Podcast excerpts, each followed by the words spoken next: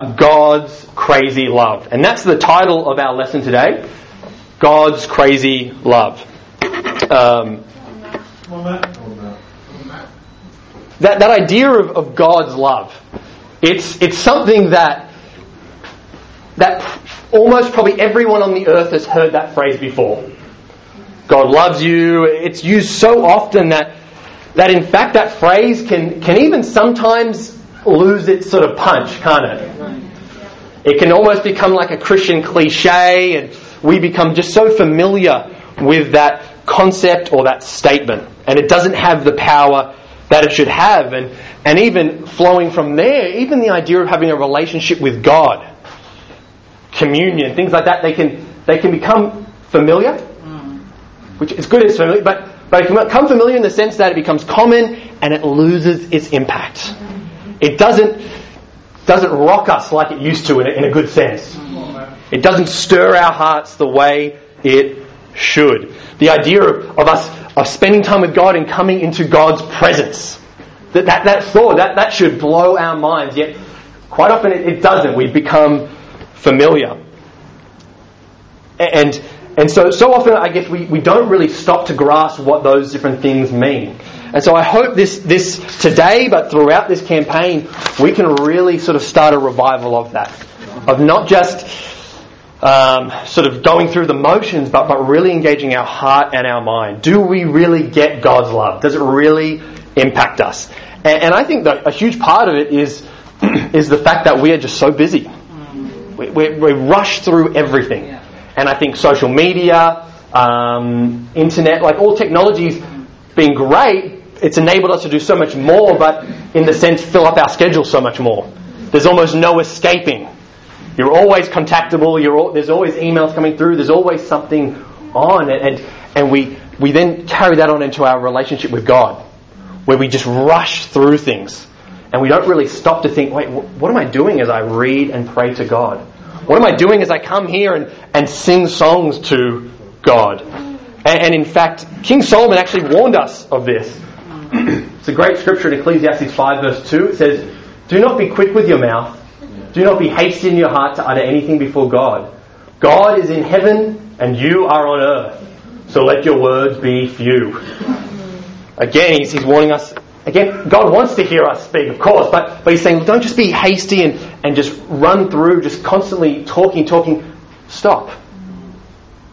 And, and think and ponder and meditate on who God is. To be able to stand in awe of God, that, that God is in heaven and I'm just on earth. What, what an amazing God we have.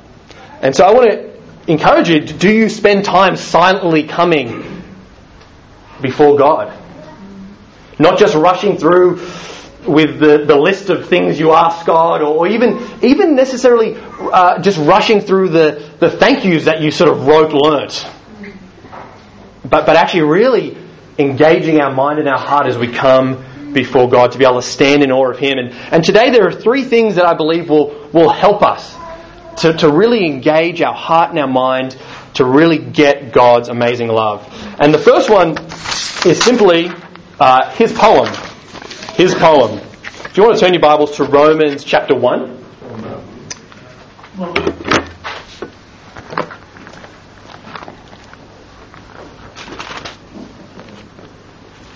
In verse 20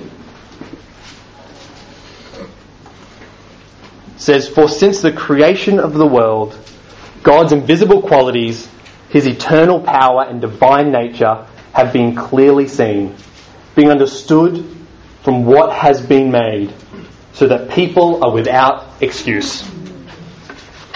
Great scripture. Um, and, but I want to focus on, on one, one little bit of that where it says, um, in verse 20 where it says, uh, um, it says, so uh, his eternal power and divine nature have been clearly seen, being understood from what has been made. So this idea that his creation is, is this message. And, and in fact, the Greek word for, uh, for what has been made is poema. Which what English word does that remind you of?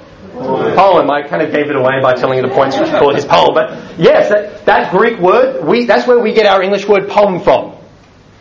And it's kind of amazing to think what has been, what, what God created is like his poem. It's a poem to who? To, to us. To the world. His creation is, is something that, that through which we get to know him better. We get to know that in fact he is God. That he has this divine nature, that, that we, we, his creation tells us of his invisible qualities, that we get to know him through his creation. His, his eternal aspects, his, his infinite, his unlimited, mind blowing power. The fact that he truly is God. That we can understand that by, by looking at what he has made. It's kind of amazing. And it says, people without excuse. But again, to really do this, we need to, to stop what we're doing, stop rushing through life, stop rushing through our times with God, and stop and really look and think and meditate on what God has created.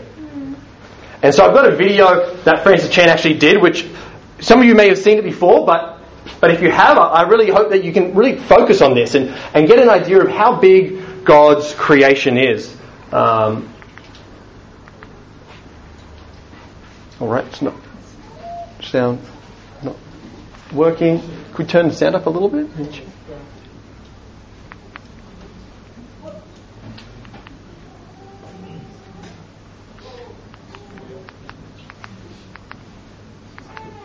what, about what you're seeing right now. First of all, this is the earth. Okay, that is just, just you're taking off from the earth from Southern California. We're gonna we're gonna rise up a little bit here. Okay, we're gonna pull away from it. We're gonna pull higher. Now this is at about 10 kilometers. Like if you climb Mount Everest, this is what you'd see. You'd see the curvature of the earth from that distance. Now you're gonna, we're climb up even higher. This is at 100 kilometers and you're a fourth of the way to the space station now. This is what you'd see. If you get to this level, you're considered an astronaut. Just if you ever get there. Okay, now we're going 100,000 kilometers. 100,000 kilometers from the Earth. You're a fourth of the way to the moon. That's what the Earth would look like. Now we're going to pull away to a million kilometers. At a million kilometers, there's the moon. Okay? There's the moon. You barely see the Earth. You're at a million kilometers now. You're past the past the moon, and uh, now we're going to go to 100 million kilometers. 100 million kilometers, you're still not to the sun. The sun's 93 million miles away. But now we go to 10 trillion kilometers. Ten, there's the sun. Okay. You just passed the sun. Now you would see all of the planets at 10 trillion kilometers. And now we're at 10 to the 15th power. That means 10 with 15 zeros. I don't know what that number is. 15 zeros, and the sun's just like a bright dot amidst other stars.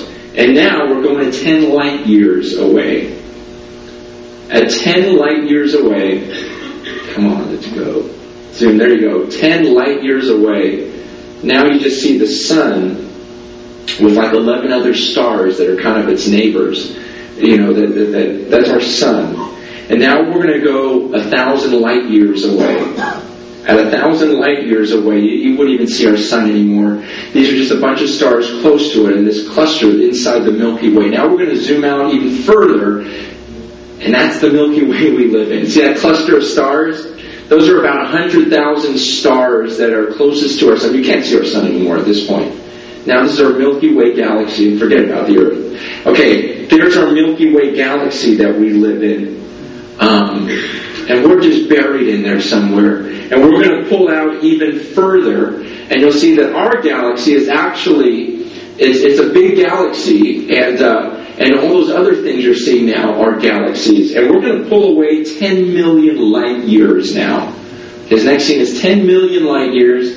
Those are all galaxies you see amidst our Milky Way, several hundred galaxies. Now we're going to go 100 million light years away. This is the last one. We're going to zoom out to 100 million light years. Those are all clusters of galaxies. Oh, Galaxies and clusters of galaxies. You won't even see our Milky Way galaxy anymore amidst that.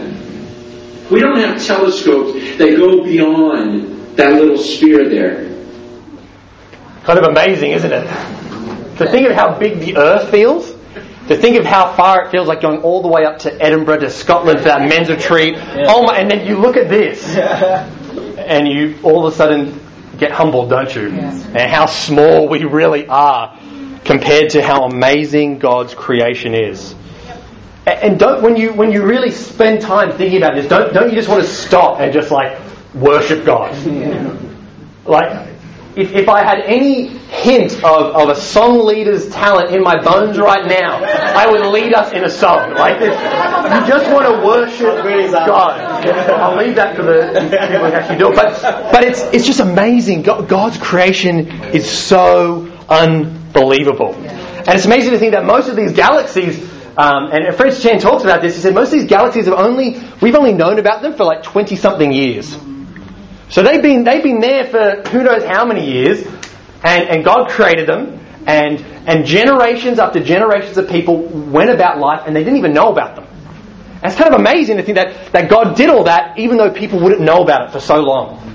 And you think, oh, why? And obviously we don't know exactly why, but, but, but, but probably just to make us think, oh my goodness, us, that we can think, how amazing is God? when one day we finally catch up, and, and we only know of like 100 billion galaxies. So not stars, but galaxies. And, and, and but again, God, God is just so amazing. So amazing. And so that's the, the big picture that, that shows his creation to be a poem, that shows his majesty, his power, his love. But, but then going into the detailed side of creation, and for instance, um, a caterpillar and Francis Chan talks about this. He says a caterpillar has 228 separate and distinct muscles in its head. In its head. It's kind of crazy, isn't it? To think that, that the average elm tree has over 6 million leaves on it.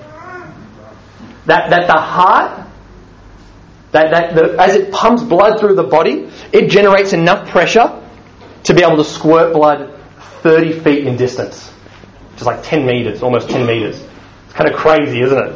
And then even like the human brain, and this is something that I, the human brain is just so intricate and detailed. And again, we don't even understand still. They've been studying it for so long. They have no idea about so many parts of it. For instance, there's a certain part that if it gets damaged, you no longer can recognize faces. So you can recognize objects. You could say, yeah, that's a, um, a tambourine, that's a chair, that's a phone, that's a, I know that's a person but you won't recognize faces. And there are people who they get shown a photo of themselves and they don't know who that is. They don't know who their wife is. They don't like, and and again, they can be shown the photo, taken away, another photo comes of themselves, and again, they don't know who it is. And you just think, and, and we don't understand it. It's just so intricate and so detailed. And then even just the diversity that God gives us. To think, you know, He could have kind of just done one of everything, really, and like made super trees, super foods, and they're, they're, just, they're just one of that, and it survives in every climate, every country. But but he didn't. He he could have just made one banana, but he, he made over like two thousand different kinds or something like that. Maybe that's he made a lot, probably not two thousand. A whole bunch of different bananas. Why? Well, he just did that. His creation is so diverse. He, he made over 3,000 different kinds of tree species. Why he didn't have to, but he did that because he wants to, to write this poem to us. You even think of laughter, he didn't just create one kind of laughter, he created so many different kinds of laughter. the snorters, the uh, squealers, the, um, the silent laughers, the people who look like you're in like a fit, um, the people who kind of sound like they're faking laugh. He didn't need to, but he did. He's made us so distinct, so diverse. And even, even I love this one, that, that a spider can, can create 60 meters, sorry, 60 feet, so about 20, almost 20 meters of silk in one hour. So a web in one hour. And that at the same time that it does that, it's creating oil on its feet so that its feet don't stick to the web. think, my goodness. Just in all the little bits of creation. And even just the fact that, and we all know this, but even the fact that that tree, the trees actually absorb carbon dioxide which will kill us, and emits oxygen, which we need to live. it's like, oh, like, and these, a lot of these things you probably have heard, you may have read them, even some of these are from uh, Francis Chan's book, but, but have you stopped to, to really stand in awe of them? To think, my goodness, how amazing is God? Like this creation, all its wonder is God's poem to us.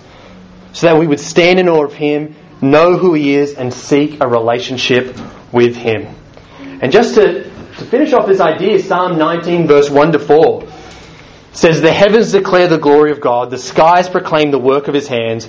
Day after day they pour forth speech, night after night they reveal knowledge. They have no speech, they use no words, no sound is heard from them, yet their voice goes out into all the earth, their words to the ends of the world. In the heavens, God has pitched a tent for the sun.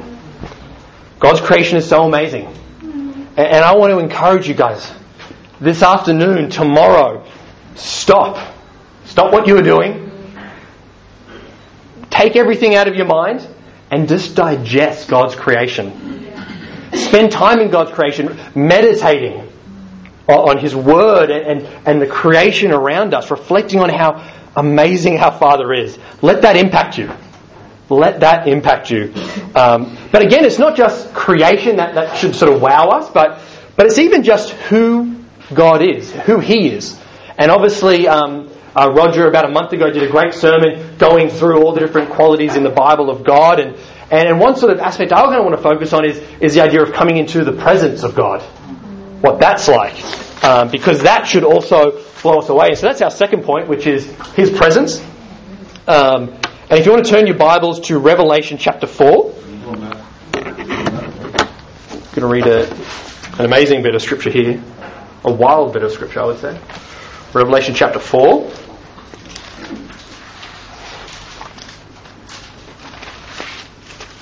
Verse 1 to 11.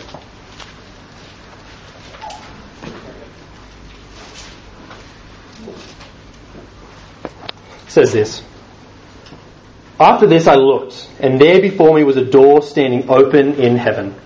And the voice I had first heard speak to me like a trumpet said, Come up here, and I'll show you what must take place after this, being this life. At once I was in the Spirit, and there before me was a throne in heaven with someone sitting on it. And the one who sat there had the appearance of jasper and ruby, a rainbow that shone like an emerald encircled the throne.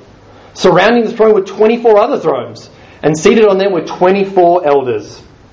They were dressed in white and had crowns of gold on their heads.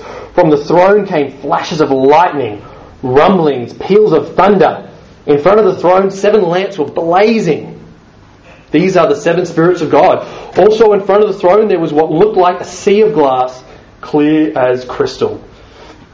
In the center, round the throne, were four living creatures, and they were covered with eyes in front and behind. The first living creature was like a lion, the second was like an ox, the third had the face like a man, the fourth was like a flying eagle. Each of the four living creatures had six wings and was covered with eyes all round, even under its wings.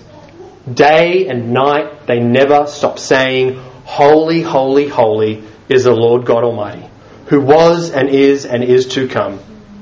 Whenever the living creatures gives, give glory, honour, and thanks to him who sits on the throne and who lives forever and ever, the 24 elders fall down before him who sits on the throne and worship him who lives forever and ever. They lay their crowns before the throne and say, You are worthy, our Lord and God, to receive glory and honour and power, for you created all things, and by your will they were created.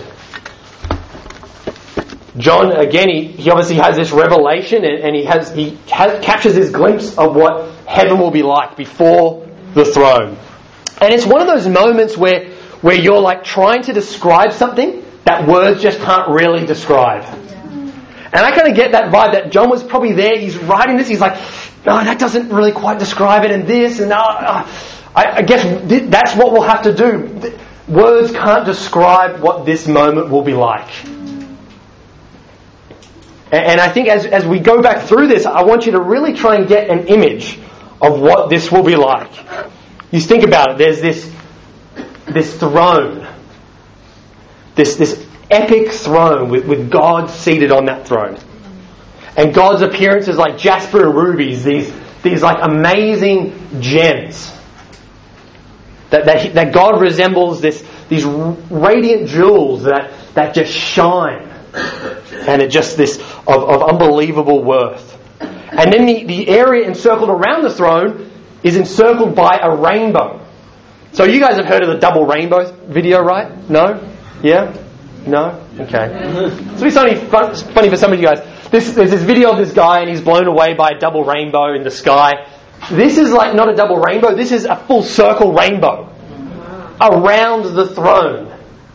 Like, oh my goodness, what that would be like if we actually saw that in real life.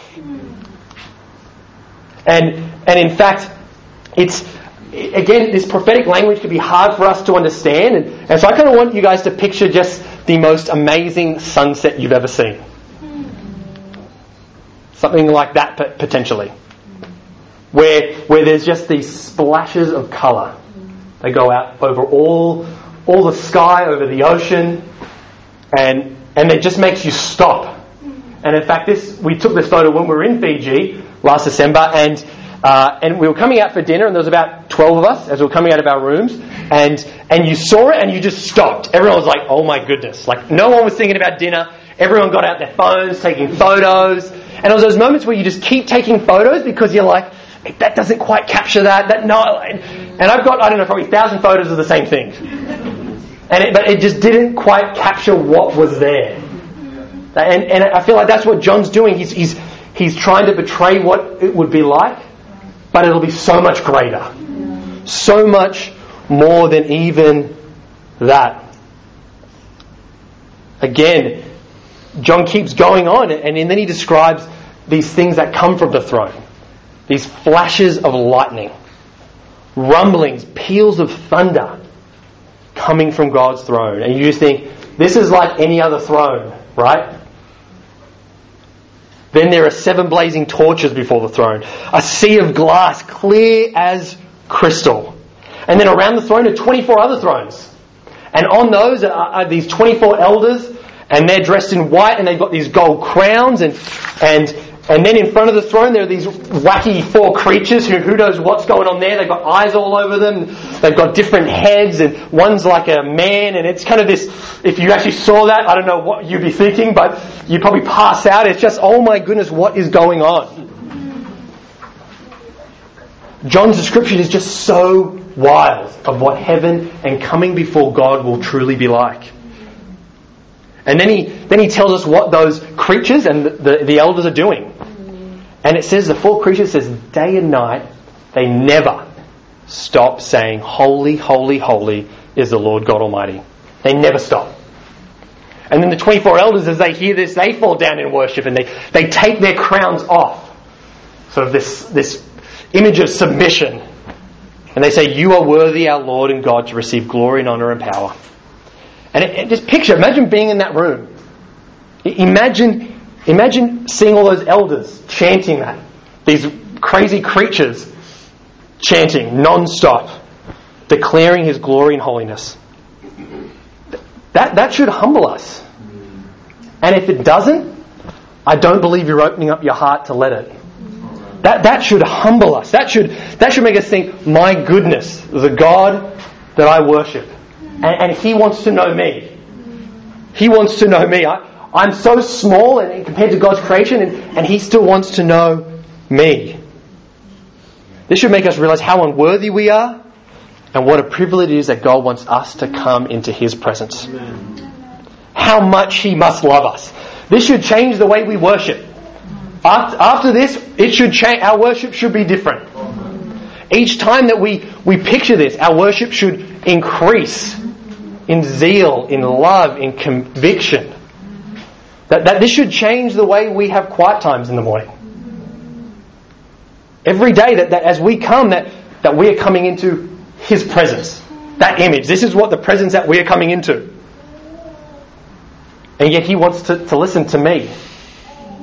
That should change everything we do. But do your times with God reflect this?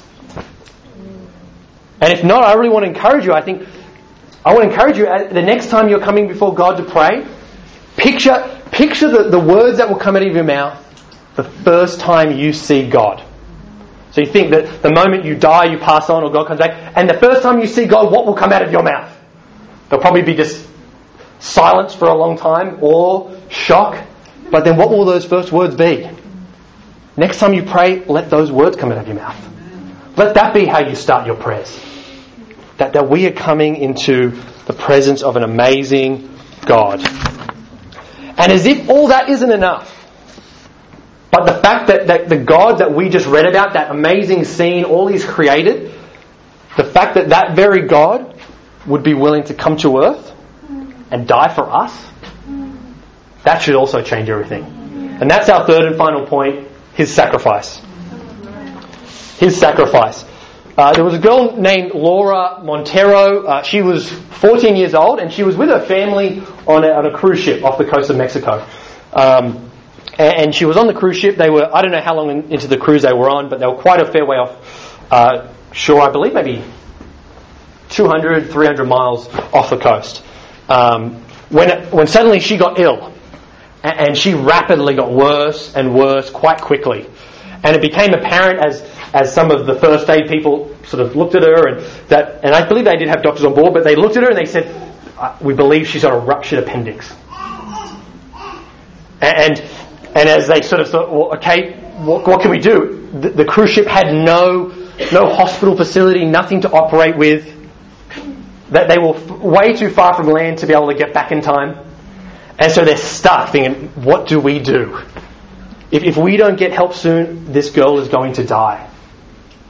And so they send out this distress call, hoping for some miracle that something might happen. And, and they receive an answer from the USS Ronald Reagan, which is an aircraft carrier. And, and it was it was about 500 miles off the coast, uh, doing practicing training maneuvers and, and whatnot. And, and it gets the call, and as soon as they got the call, the aircraft carrier immediately stopped everything, turned around, and steamed towards this cruise ship. And as time was running out, they realized we might not make it there in time. There's only so fast a, a cruise uh, ship like that carrying all these planes can go. Let's send a helicopter to make up that, that extra 175 mile gap between us. And so they did, and the helicopter got there. It, it, obviously didn't have anywhere to land. It lowered a basket. They, they, they got medics. They put her on the basket. They lifted this 14 year old girl up. And they raced back to the cruise ship, hoping that they might get a chance to, to perform this life saving surgery. And because of their quick response, they were able to save this 14 year old girl's life. And that's her there on this aircraft carrier. And, and you just think, picture it for a minute. This aircraft carrier has around 6,000 people on board. And it costs over £2 million a day just to run. And so this, this aircraft carrier turning around and going and saving her wasn't just interrupting a few people's schedule, a couple of medics. No, this was interrupting 6,000 people, costing millions and millions of pounds, all to save one girl's life. Imagine how the family and the girl must have felt after this. Like, oh, that's why she's wearing, she's got like the hat and she's like, she'll probably join the Navy at some point, who knows? Because you would just be so, like, so grateful. But the amazing part is, is, is that God's done that for us. but so much more. 1 John 4, verse 8 to 9 says, Whoever does not love does not know God because God is love. This is how God showed his love among us. He sent his one and only Son into the world that we might live through him. Church, please, please hear this. God loves each and every one of you so much. He sent helicopters, he sent people, he, he, he orchestrated different life events just to, to bring you to different spots, just for the hope of being able to save you. Yeah. And not just that, but, but that God that we talked about, all that He created, that throne, that presence, that He then decided that He would invade this earth and become a man, just for the hope that He could reach out, pull us up, and potentially save us.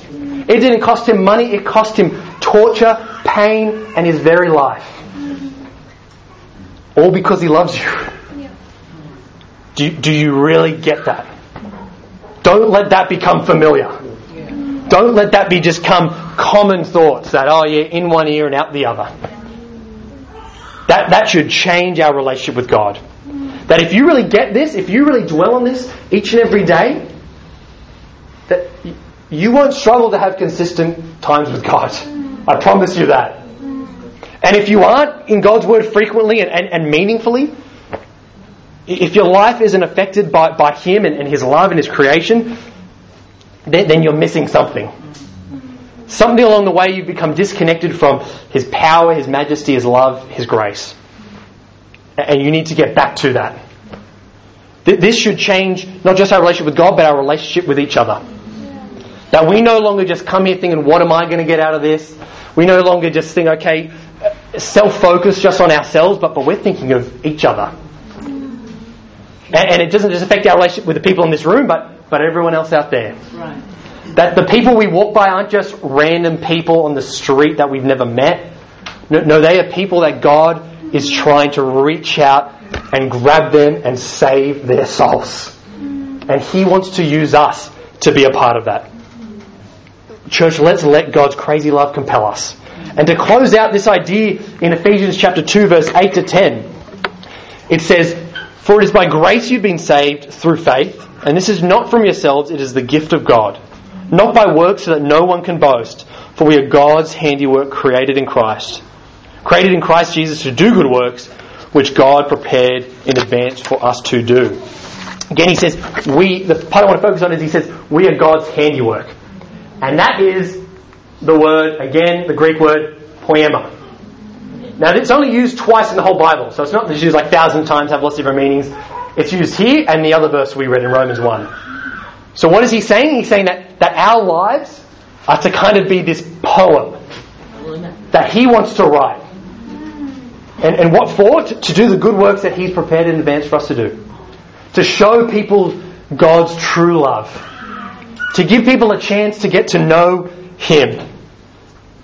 God envisions our lives becoming this powerful poem of love. He wants to use our lives, what we say, what we do, how we act at work, school, at home, in the neighborhood, all of that to point to our amazing, gracious God. To change the lives of those around us. Do you want God to write a poem with your life? Do, do, do you want God to write a poem with your life, church? Yes, yes, yeah, please. This will take stopping and engaging our minds and our hearts with who God really is and what He has done. And He will use that, to, that, that poem, our life, to change the destiny of so many. And so, in, in conclusion, let, let's not Let's not let our, our relationship with God become something stale, familiar, um, common, but, but let's stand in awe of, of His amazing creation. Be blown away by who He is and what it means to come before Him in prayer and reading. And be absolutely humbled by His amazing sacrifice that He made for us on the cross. Church, let's, let's get that crazy love of God, and when you do, it will blow you away. It will not be an excuse for not changing your life, I promise you that. It'll be the very reason that you desire to. To let God work through you to change the world and people around us. So, so, church, as we take communion, as we take the bread and the wine, let's reflect on our amazing God. What He's created, what He's done through, through His death, burial, and resurrection of His Son. And let's let Him change our lives and the lives of those around us. And to God be the glory